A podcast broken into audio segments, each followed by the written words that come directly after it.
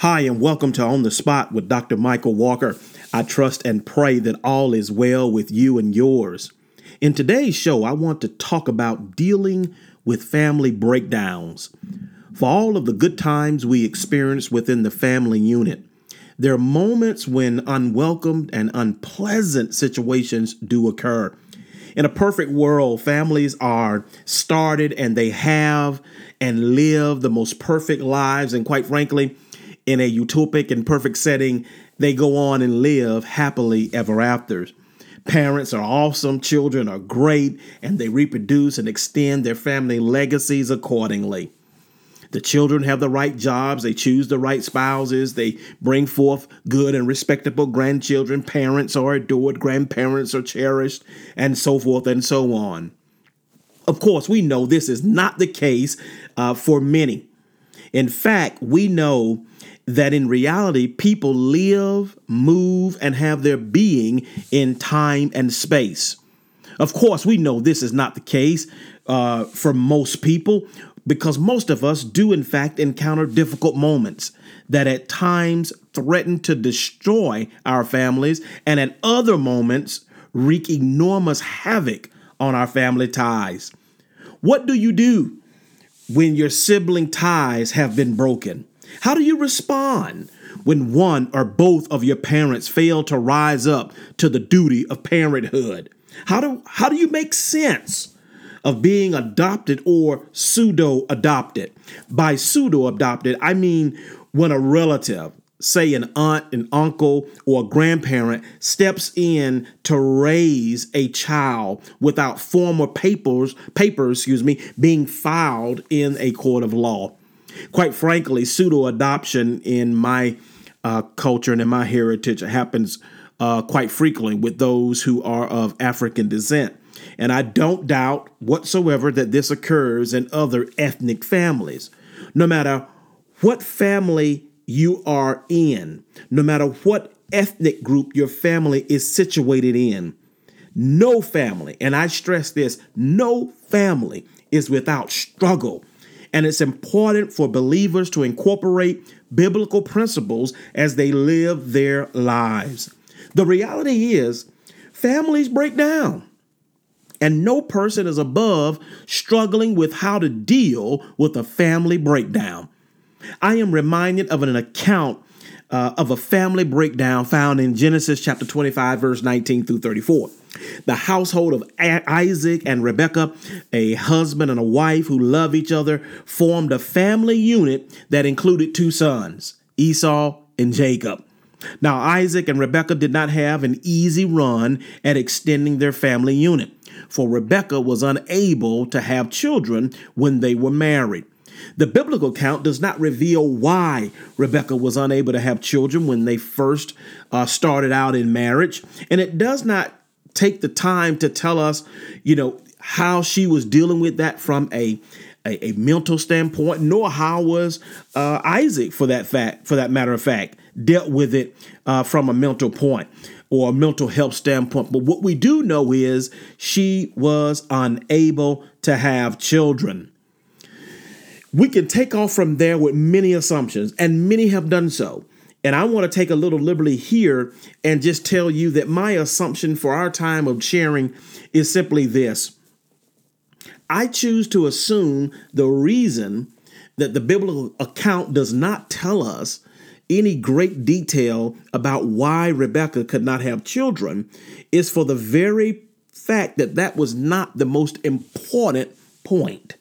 The most important point was the reality that both Isaac and Rebekah faced.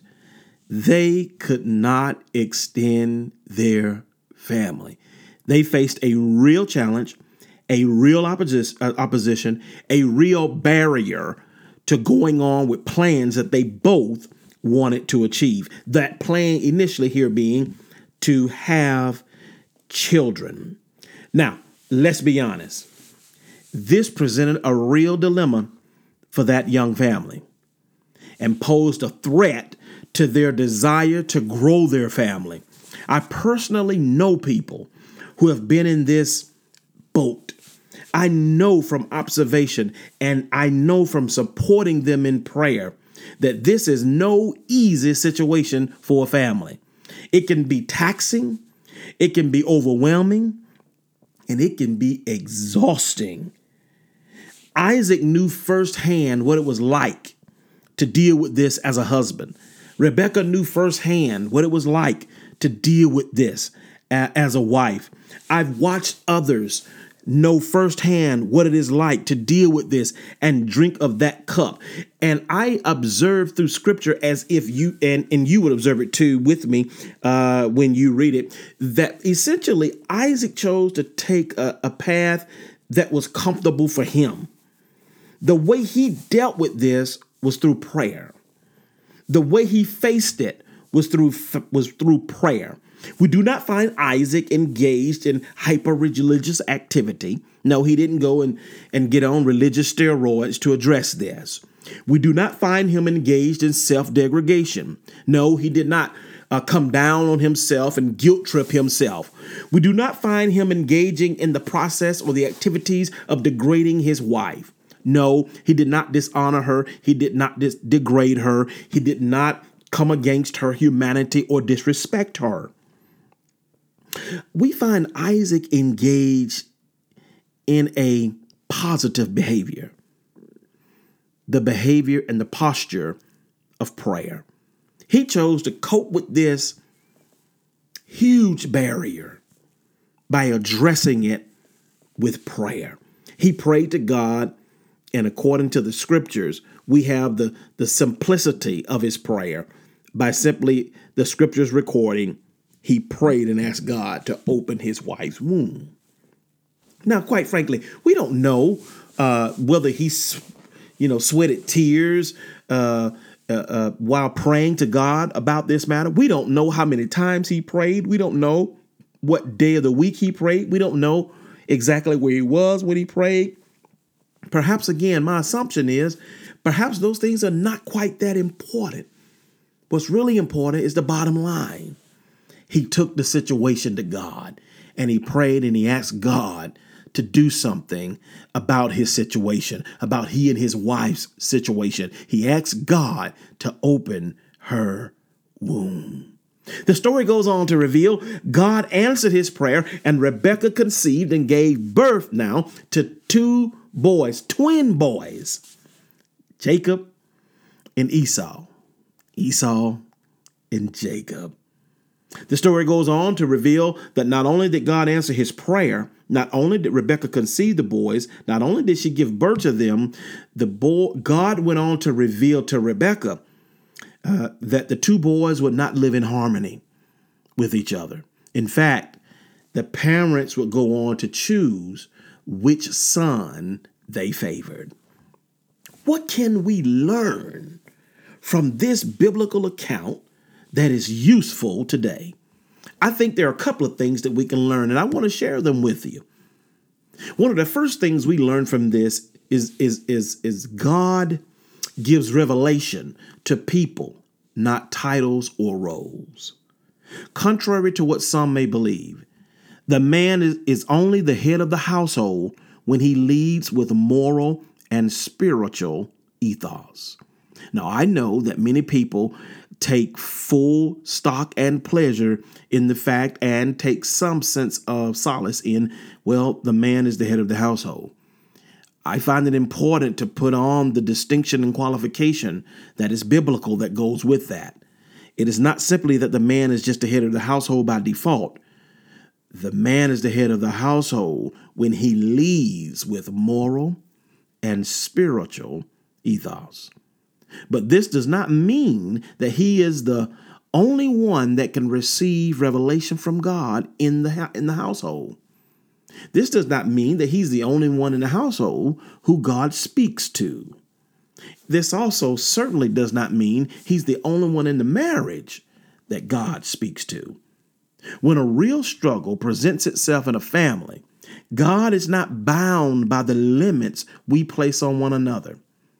It is easy for us to craft and develop titles, and with those titles to establish definitions and roles and behaviors, and use those definitions, those roles and behaviors to create walls, to create division, to create boundaries. But God is not restricted by any roles, any behaviors, or any boundaries that we establish. God is not suspended then in the traditions that we establish. Of course, we find comfort in traditions. Of course, all tradition is not bad, but we must be reminded from time to time that God is above our traditions, that there is no tradition that we hold that can contain God, that there is no tradition that we hold that is God. And so we must be reminded that God is above our traditions, and God will speak not only to the head of the household, he'll speak to the wife, he'll speak to the children, and so forth and so on. This means now when we start thinking about the relationship between the husband and the wife, a much better way to think about this relationship holistically in a theological perspective is two people uniquely shaped and fashioned in the image and likeness of God, both bearing the ability to hear and receive a word from God. Yes, Isaac prayed to open Rebekah's womb. Yes, Isaac believed God heard his prayer and would answer his prayer by opening Rebekah's womb. But God never told Isaac that he was the only one that could receive a message from on high. When the time came to obtain a revelation that was pertinent and important to their family dynamics, a revelation that was important to their family unit, God chose to send that revelation to Rebekah, not Isaac. God spoke to her. And I believe that there's a lesson we can learn from that, and that there is a word, meaning a message unto wives today that comes through that.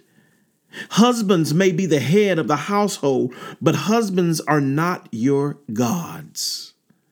God can give the wife a revelation about the struggle in their family and never demote the husband from his role as head of the household.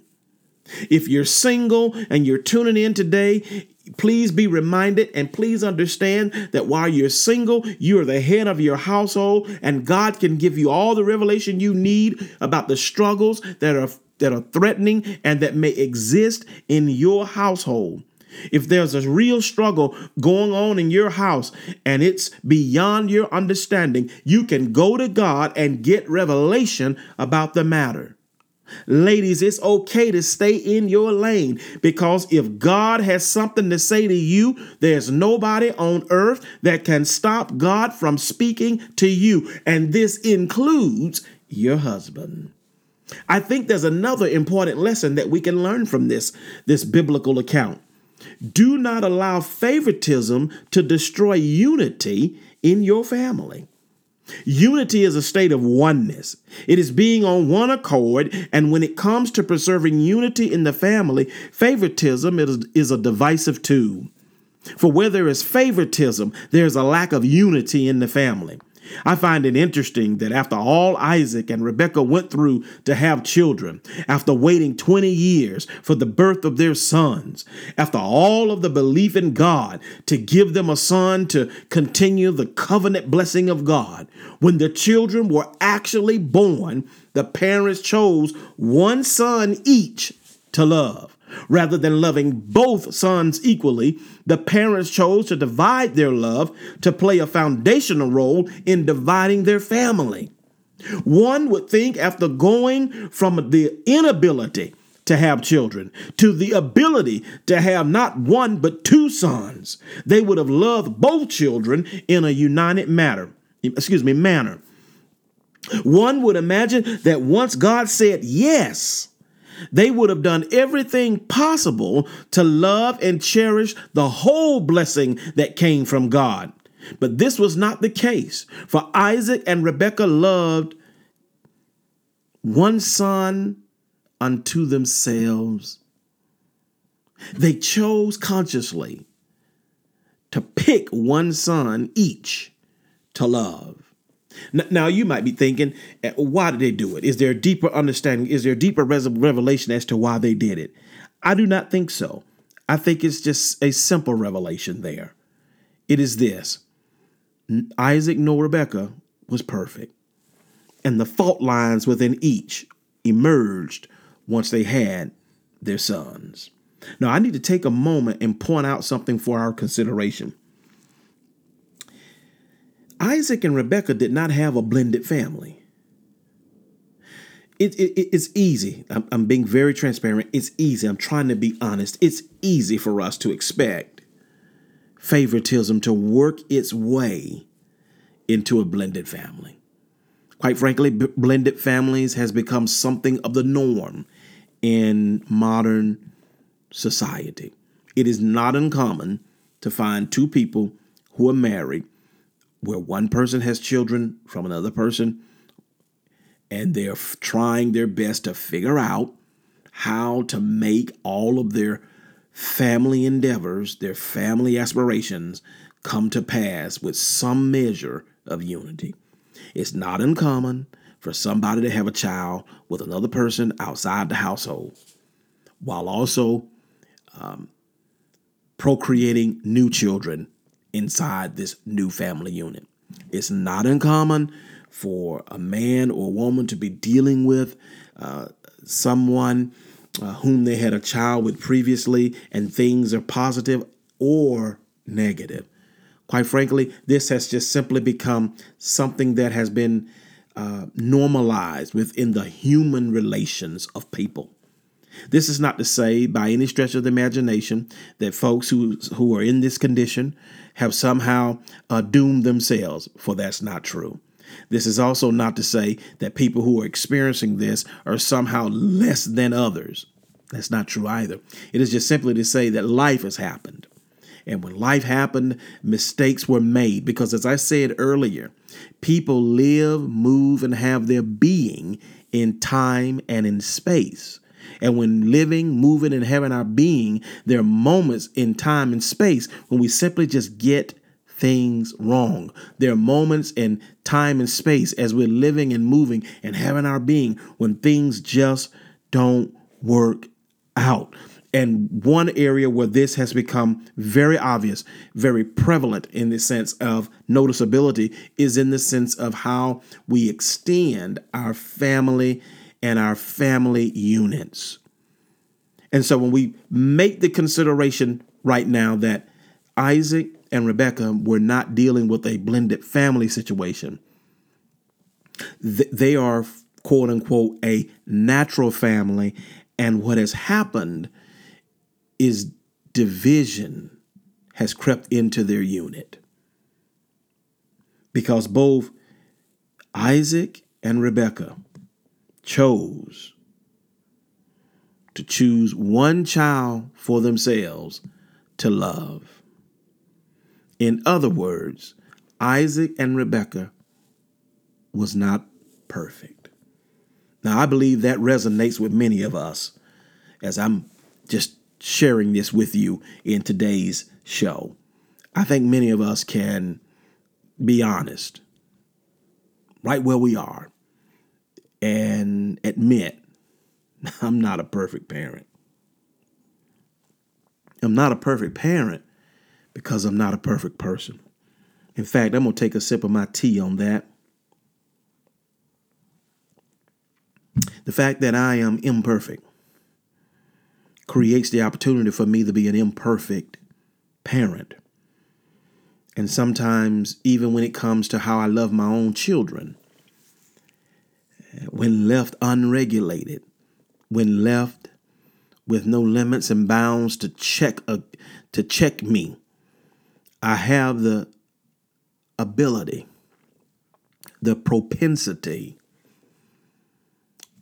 to mistreat my own children in the area of how I love them. Now, I'm not talking about love in the sense of, I'm just giving lip service. I'm talking about in the sense of affection that is demonstrative in how you treat the other person. And so when we talk about Rebekah and Isaac having chose one of the sons for themselves to love, what we're really talking about is a mother and a father who have intentionally and consciously chose to make one child the object of their affection and to order their actions and behaviors accordingly with that one specific child.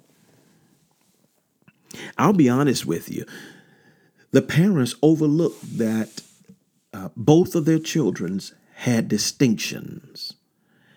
I would imagine that some of us, if we were to be honest about our parenting, if we could reflect upon it, all of us would say that we have many dreams and hopes and aspirations for our children. And sometimes our dreams, our hopes, and our aspirations for our children gets in the way of our ability to see the distinctions that exist among our children. No two children are the same, even when they are twins, conceived and nurtured in the same womb. No children are the same. No children are identical. No children are exact.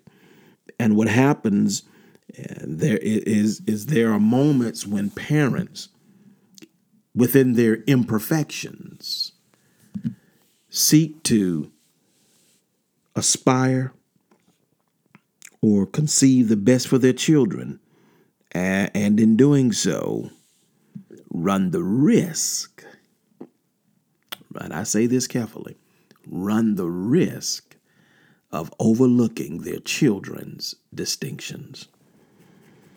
And sometimes what that looks like is one child receiving the most accolades, while the other children receive little to none. Sometimes what that looks like is one child receiving the attention or most of the attention from the parent and the others receiving little to none. Sometimes what that looks like is one child receiving the blessings of the parent while the others receive little to none. In other words, what it most always looks like in one shape, one form, or another is the parent elevating one child above another. That's just devastating when you think about it from the child's perspective. It does great damage inside the family unit. And quite honestly, this was the case and the plight of Rebekah and Isaac. While they may have lived at a time different from ours, we know what it means to be human. And part of being human causes us to examine ourselves. And we're not too different in the fact that we too have the propensity to do some of the same things that they did, if not worse. Esau and Jacob became victims of their parents' selfishness. You know, whenever you overlook the distinctions of your family members, you victimize them by your selfish motives. Isaac and Rebekah could not get beyond their selfish affection for the child they chose. Esau was not Jacob. Jacob was not Esau. God never requires us to become someone else in order to fit into his family. We are many parts in Christ, but we all fit together in one body in Christ. I'm reminded of 1 Corinthians 12 and 21. As it is, there are many parts, but one body. Now, if God allows variation in his family, how much more should we allow variation in our families? When I truly and earnestly think about it, there really should be no black sheep, quote unquote, black sheep, that is, in our family units. There really should be no unequal distribution of love from the parent to the children in the family unit. For God created us in his image and his likeness, and all of us have distinctions that allow for variation to exist among us. And God is no respecter of persons. God does not show favoritism among his children, and neither should we. Within the household of God, I don't have to try to be like someone else. I don't have to try to be like this one or that one. I don't have to run around trying to please people so they will like me. I don't have to put on a show and try to be something or someone I'm not. My Father in heaven loves me for me, and he has gifted me to do what I do for him in the name of Christ Jesus. God is not looking for you to be someone else. He knows who you are, and he can use you with whatever gifts and talents you possess.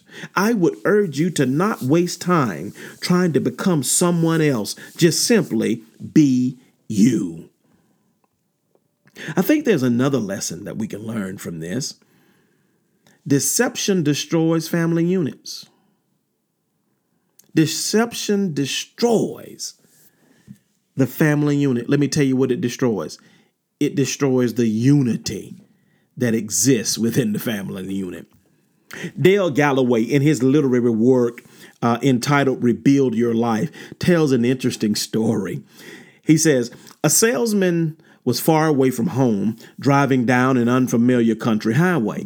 All of a sudden, he came upon a barn which had a bullseye painted in the middle of it. He could barely or hardly believe his eyes. There in the middle of the bullseye were hundreds of arrows. Every arrow was inside the bullseye. As he drove down the highway, his curiosity got the best of him. He turned his car around and drove back to where the barn was to take another look at this bullseye. He spotted a farmhouse nearby, so he drove to where it was and met the farmer. After they got acquainted, he said to the farmer, "Could you tell me who the excellent marksman is who shot all those arrows in the bullseye?" The farmer almost laughed out of his mind. Then he explained to the salesman, "That was the work of the village idiot.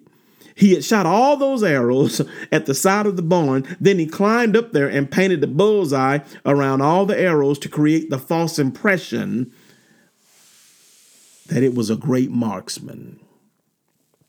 Deception.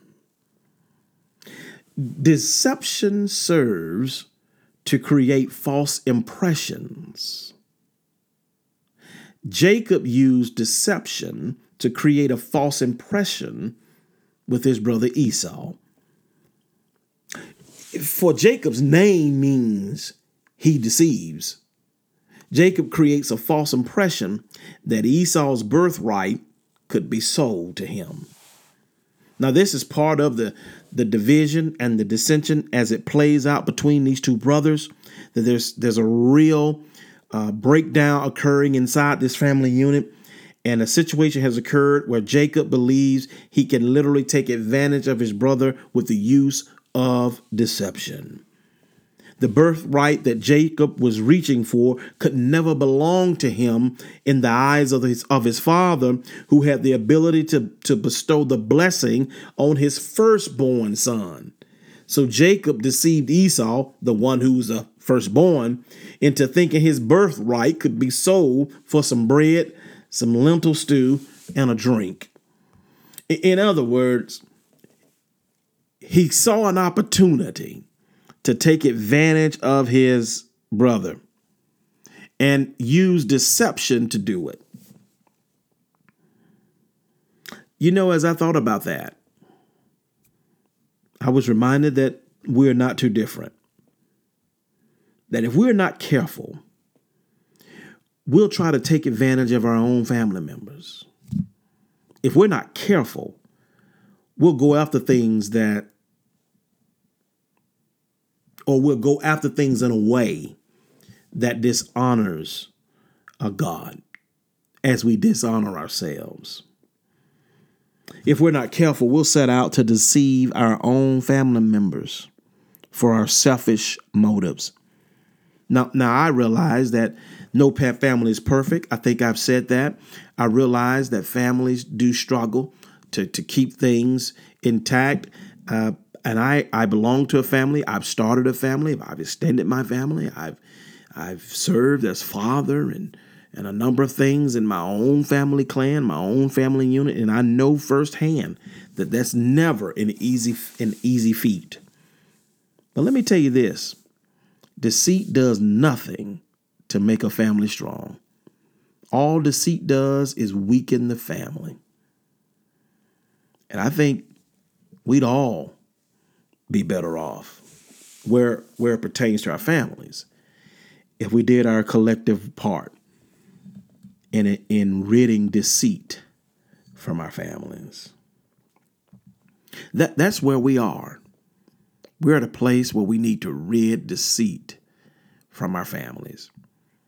I know that in our, American culture, we're faced with all sorts of whatever.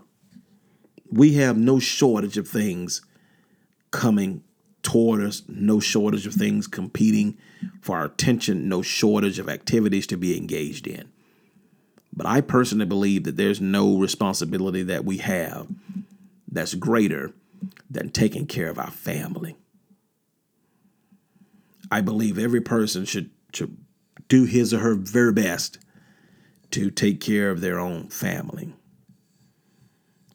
For I thoroughly believe, so the family goes, so the communities. So the community goes, so the nation.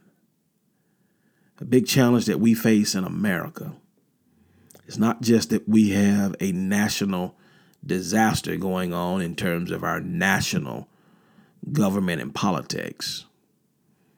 Not only that we have enormous division in our state governments,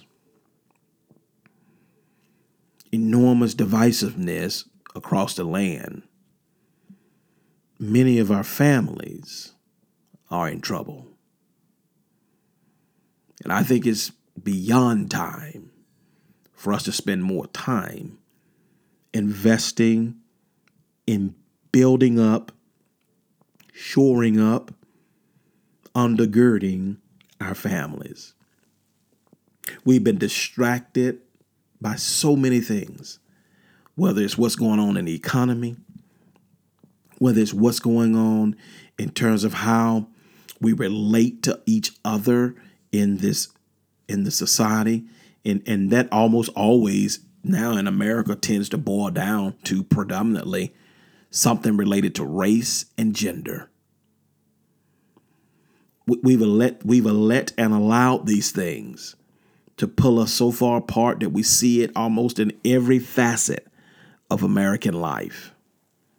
It's in our institutions of learning. It's in our organizations of business. It's in our government. It's in our arts and media. It's even in the religion.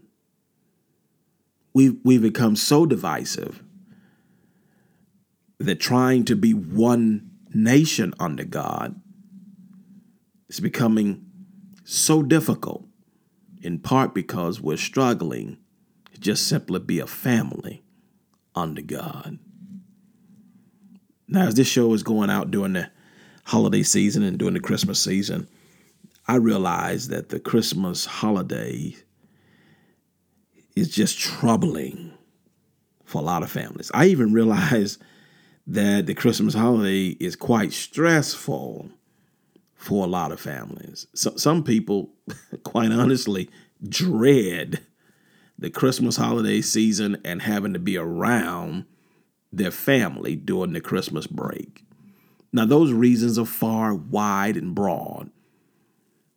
But the bottom line is something's off when we dread being around our own family members.